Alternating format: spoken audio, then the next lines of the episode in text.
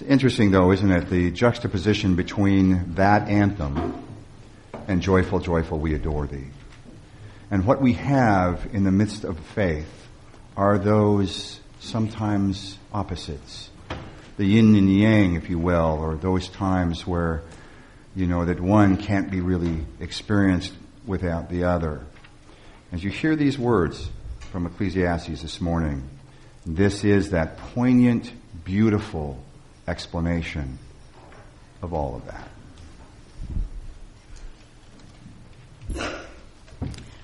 For everything there is a season, and a time for every matter under heaven. A time to be born, and a time to die. A time to plant, and a time to pluck up what is planted.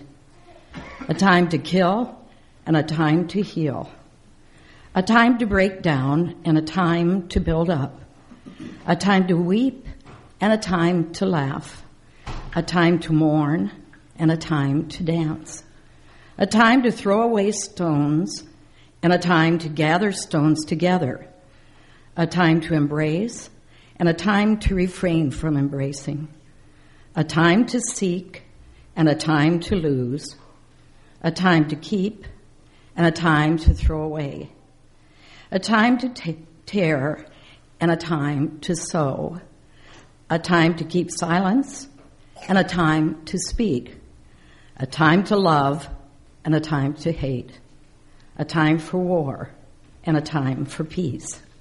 Holy wisdom, holy word. Thanks be to God. I was, uh, I don't watch much television other than maybe the occasional sporting event happened to be watching something the other day, and Dorothy and I were there, and I think uh, sometimes we watch some things together as a family. And but this commercial came on, and uh, you know how commercials are. There, they're designed to kind of grab a hold of you. And this one, this one was introduced by these words. The three, three of the greatest and most successful matchmakers in the world are coming together now to help these three bachelors. then you look at the bachelors, three more handsome men God never created. really, they need help? But that's not the purpose. The purpose is good television. The purpose of that show, Bachelors with these three, and by the way, one of the uh, women is from here, and not Aldersgate, but this region. Yeah, but but and the purpose of this show is really not to bring these bachelors and these women together. The purpose of this show really is to sell commercials. And the other thing is then the next week on talk radio, which I do listen to a fair amount, uh, it, it was interesting the discussion about whether any of these shows is really real. And I will tell you what kept coming to mind for me. Those of you that, uh, that remember years ago, probably 20 years ago, Jim Carrey was in this movie called The Truman Show. And that's kind of where I think we are right now. And certainly where shows like this are. I look at this and I think of the most expensive example of cheap love. The most expensive example of cheap love. all played out in the most intimate ways in front of anybody who will watch this. Cheap love. Then, one of the things that we on occasion turn to is the show Wipeout. I only watch this show for one reason. It's to see, for those that don't know the show, it's, the, it's just an insane show of people trying to uh, move across this horrendous kind of minefield of obstacles. The only reason I watch this show is because there comes a time in every one of the shows where every one of these contestants have to face these enormous big orange balls filled with air and they have to somehow go from here, bounce, bounce, bounce and get to a solid platform. I've only seen it accomplished once. I just sit there in apt prayer every time, thinking, don't hurt yourself badly. But that made me think about a number of other shows that have emerged right now into television. And these are the competitive shows, the reality TV, if you will. Hell's Kitchen. What a great name. Yeah, I want to watch that one. And competing, these cooks competing with each other with this incredible, very vicious person who judges all of them. Or, or how, how about American Idol? Where uh, the, the purpose of the show, I think, at the beginning of American Idol is to embarrass people as much as possible. So that there will be some semblance of discomfort and laughter. Of people who've been told somehow that they are incredibly talented, and yet they stand before what were three are now four judges, famous, famous people, who are vicious with them and tell them just exactly how not talented, untalented they are. In, in sometimes the most vicious of ways. And we watch this as somehow in American culture, there always has to be one winner and a ton of losers. A ton of them. And you see this with The Apprentice. You see this with some of the other music shows. You see this with the cooking shows. Now there uh, is the fashion element of this. I keep looking at these, and part of the reason it sells commercial time is because somehow uh, there are elements of it in which we laugh. For the discomfort that we have with any of these folks, and friends, that to me is cheap laughter. Any laughter at someone else's expense is cheap laughter. And it got me to thinking about one of my favorite theologians and a hero, I think, for many of us. This young man coming into World War II and trying to hold his own in the midst of just this horrendous time in the history of the world.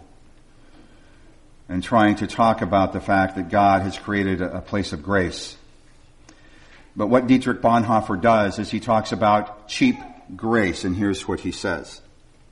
He says, The essence of grace, we suppose, is that the account has been paid in advance, and because it has been paid, everything can be had for nothing or at no cost. He says, In such a church, no contrition is required. It is the preaching of forgiveness without requiring repentance, offering baptism without expecting a disciplined life, and offering communion without proceeding with, with a time for confession. Cheap grace is grace without costly discipleship. It is without the cross, and even without Jesus Christ living and incarnate. Cheap grace. And it was in living that out not cheap grace, but grace at a cost that cost Dietrich Bonhoeffer his life. Holding his standard in a very heroic way in a time where heroism was so needed. I looked up cheap. It means shoddy easily falls apart, doesn't last, weak, poorly put together, and I think all of those monikers are valid when it comes to what we all too often see with love and laughter and even grace, particularly today. And so, if we're to go deeper in any of these understandings or explore any of the more significant meanings, we have to first understand the cost involved. Let's deal with love first. Friends, you know that I do a fair amount of counseling, and, and I do a lot of premarital counseling, or I, I, hope to do a lot of premarital counseling. It is always my hope that, that couples will come in, whether with me or another counselor, for some time together to look at what a relationship and a healthy relationship might look like. It's important to understand that other C word when it comes to relationships compromise. And if you think about compromise for just a second, compromise is cost. Compromise means that we are willing to give up a part of who we are, or even to some, sometimes what we feel for the sake of the other. Compromise. I don't know of any relationship that doesn't come with some cost to both sides. Somebody's going to have to introduce me to that group. And, and here's the deal. It takes time to often get where we need to get as couples. sometimes decades, sometimes longer. But it always comes down to that word compromise. Always. It's interesting that as Jesus looked at love, as he looked at that aspect and he knew that it was a hard concept for people to understand, he came to his disciples on that last day that he was to be on earth, knowing that they still hadn't gotten it yet. And began to describe love in a different way. And it was the love that we now come to know as agape love. And we somehow think that agape love was this elevated love for so long when in fact it was the lowest of the loves. Because it was the love shared between master and servant, and servant and master. In those unusual cases where there was truly that feeling that they were there to serve each other even though they were in differing roles.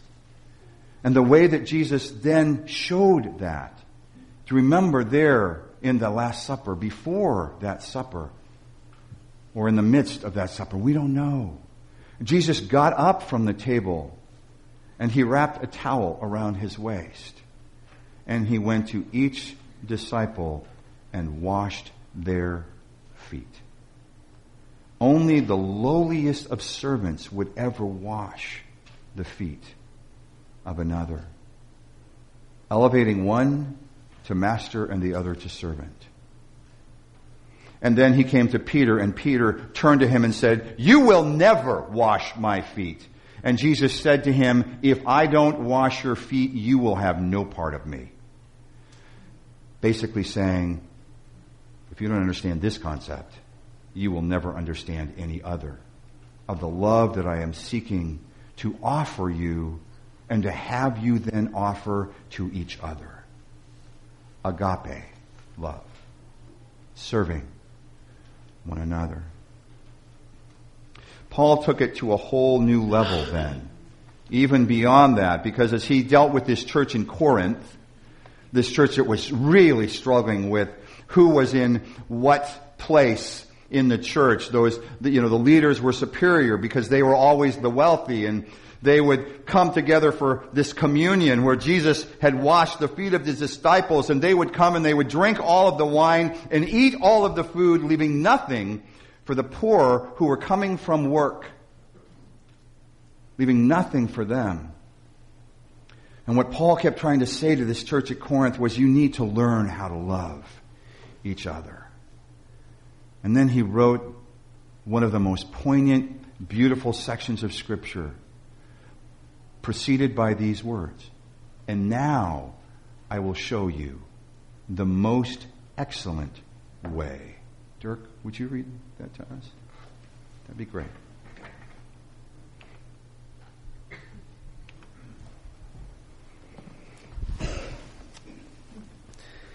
If I speak in the tongues of mortal and angels, but do not have love, I am a noisy gong or a changing cymbal.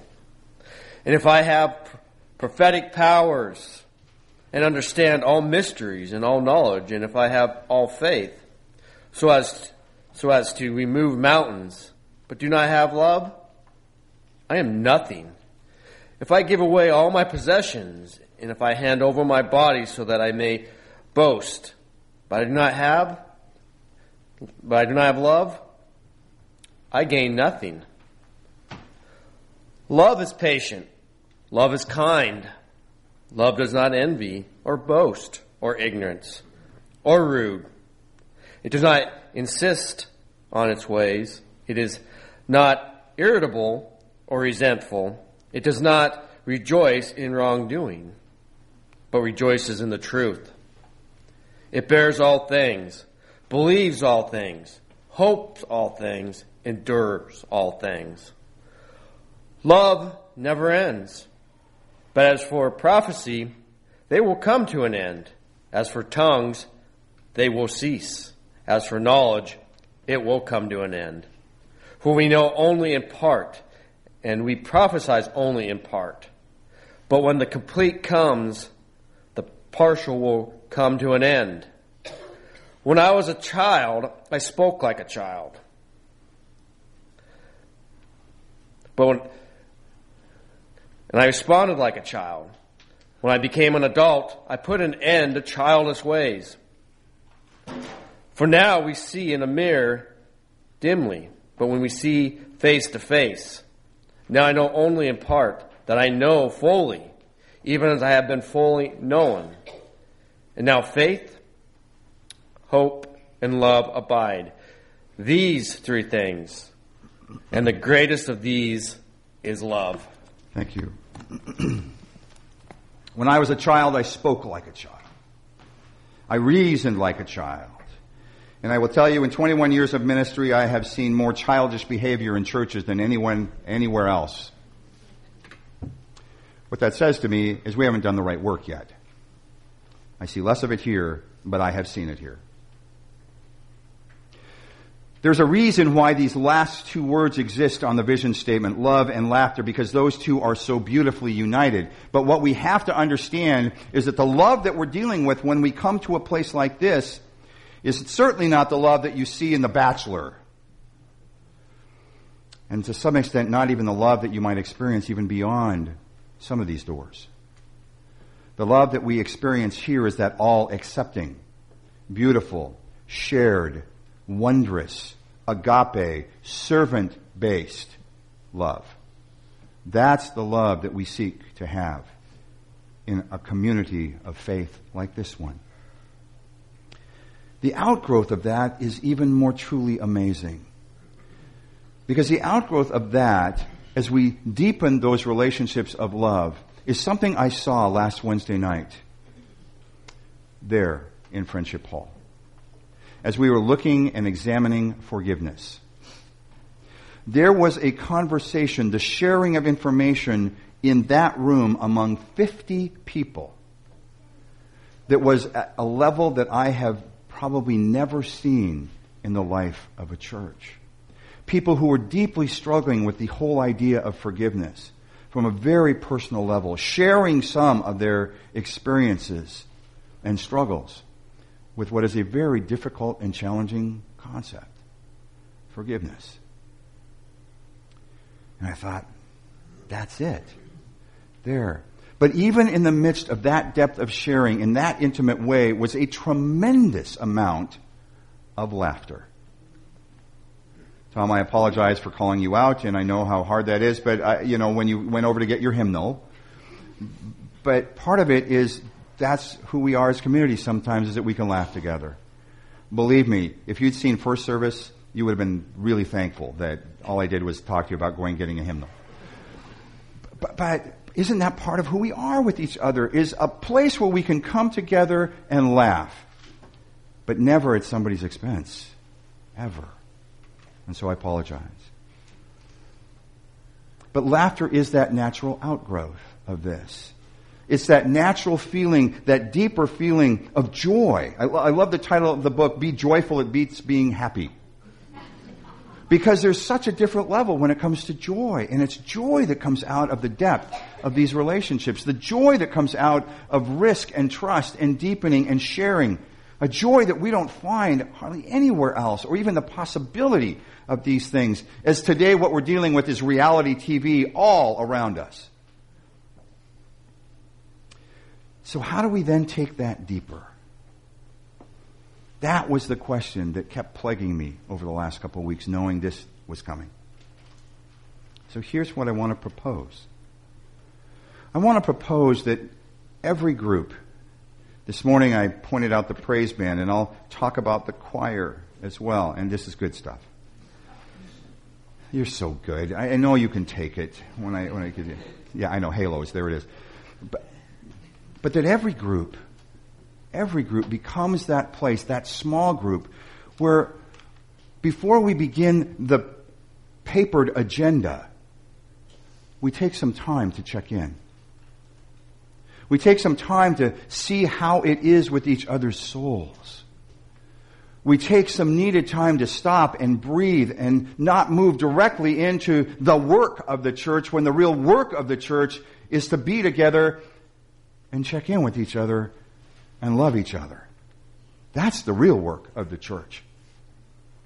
And I don't care whether it's the staff relations committee or the trustees or finance or the choir or the quilting group or a class on forgiveness. What we do as our primary work in this church is to care for one another first and really foremost. And if, if you have yet to find a group, let's begin to form some. Whether it's around interests, I, I feel that way about those writing the STP.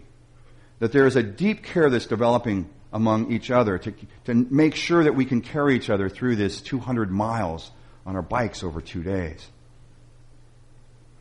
Maybe there are other areas of interest, but friends, that's what's going to create love. That's the work of the church. I want to close with this thought. Yesterday, Dorothy and I had unbelievable privilege. One of the most overwhelming privileges I've ever experienced. We went down to Wesley Homes and got down there about 9 o'clock to pick up five people. Those five people, the first was Marion Klein, 101 years old, and most believe the first ordained United Methodist woman in the United States, maybe in the world. 101 years old. And I got to listen as you know, I was driving. I was the chauffeur. Uh, Dorothy was the flight attendant. Um, at so many levels. but, but Marion sat here in the passenger seat. And I asked her, Marion, do you remember? I mean, 101. Do you remember your first church? And she said, Absolutely. It was horrendous. because no one wanted a woman. No one. And then she said, But let me tell you about my second church. By the way, 1935. Let me tell you about my second church. I went into my second church and I knew I was going to confront the same kinds of things. And, and yet, there was a level of embracing there that, that, that happened in, in, just amazing ways. As a matter of fact, what they did is they allowed me to go for two years to seminary and be one of the first women to ever go to seminary. And they supported that. And they were all there, the whole church was there on the day that I graduated from seminary. And we came back and this was huge celebration. And what happened then is it gave permission for others to take on courageous things. My intent, she said, was never to be courageous. My intent was to answer the call of God. Six years she spent at that church. And she, he, she has become this amazing voice. And I, I was the wheelchair bearer yesterday. And so had the privilege of watching, I will tell you, clergywoman after clergywoman after clergywoman coming to embrace her. This hero of the church who is the most humble person you will ever meet. But then sitting behind the two of us were Jack and Margie Tuell. Bishop Jack Tuell, now retired. Jack was the one who developed the language in 1972 that we now stand on in the Book of Discipline. Jack is an attorney gone clergy. Hoa. And Jack was the one who coined the language around homosexuality not being consistent with the church. And over the last, what is it now, 40 years, Jack has gone through a phenomenal transformation and is now that person on the forefront of seeking to change that language so that all might be accepted in any church and in any role anywhere. Jack Tuell is probably the most respected bishop in United Methodism today, and there is his wife Margie behind, right behind me. These two have been heroic in their courageous approach to all of this. And then behind them were my parents my parents, with whom I walked with Ralph Abernathy and Martin Luther King Jr. His dad stood on the forefront of equal rights and then did it again for gays and lesbians over the years. And squeezed between those two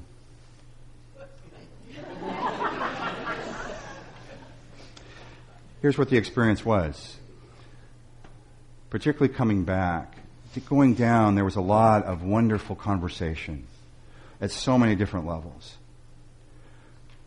Beautiful sharing of love and story. Coming back, it was all about laughter and jokes led by, but everyone participating.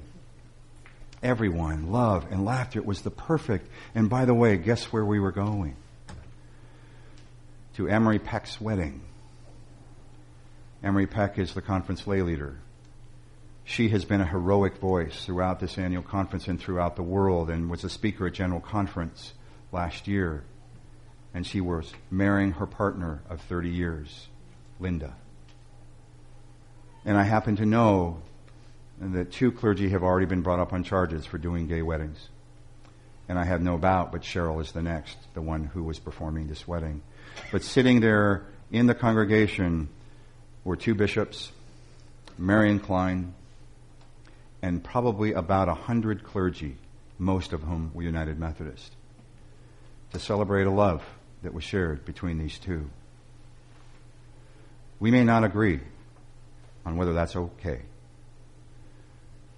But see, here's the deal. In the church, it's not so much about agreeing or disagreeing. It's about how we do that. And I will tell you the way we don't do that is to bring each other up on charges. That is not love.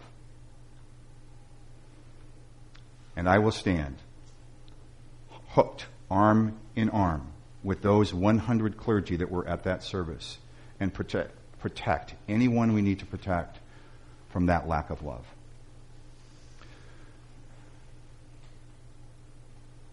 So, there we are. We need to be courageous. We need to learn how to disagree in a much more appropriate manner. We need to learn and continue to deepen our love for each other no matter the group, no matter the place. We need to learn more again that what that creates is the opportunity for deeper laughter. As we may joke with each other even in our disagreement, and we saw that on Wednesday night. Can we do this? Can we? I pray so. Will you pray with me?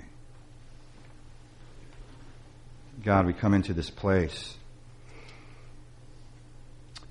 with two words that sit out on our sign to this day.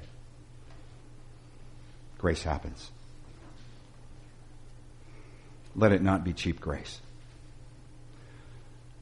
Let it be Holy Spirit filled grace. Let us learn in even deeper ways how to agree and even more appropriately how to disagree. Help us to love each other, even in the finance committee and the board of trustees. Help us in every way ask each other how it is with our souls and take that moment to stop and listen. I ask your guidance in this time. And in the midst of this prayer, I offer prayers for all of those in this church for whom this is a time of struggle. We have lists of, of, of dozens now of folks who are struggling with physical issues, with cancer, with loved ones, with strokes, and all manner of things. And I lift them up to you. So many are listed in our newsletter. I list those for whom this is a struggling time in other ways, particularly emotional ways, and seek your presence in the midst of those lives. Help us to love and undergird and support all of those. I lift up those for whom this is a time of celebration, of children finding their way, whether it's new jobs or or new opportunities or acceptance in schools or even in graduate schools, as we heard earlier this morning. Other celebrations that we can have together. Fallon in her 11th birthday celebrated today. And help us to remember to celebrate with our third graders as they, unlike so many of us, can list those five books that are a part of the Pentateuch Help us to laugh. Help us to love. Help us to be this wonderment community of faith, seeking, seeking first and foremost to wash each other's feet. And as we unite our voices in this prayer taught to us by Jesus, help us to take that on. As together we say, Our Father, who art in heaven, hallowed be thy name. Thy kingdom come, thy will be done, on earth as it is in heaven. Give us this day our daily bread, and forgive us our trespasses, as we forgive those who trespass against us. And lead us not into temptation, but deliver us from evil. For thine is the kingdom, and the power,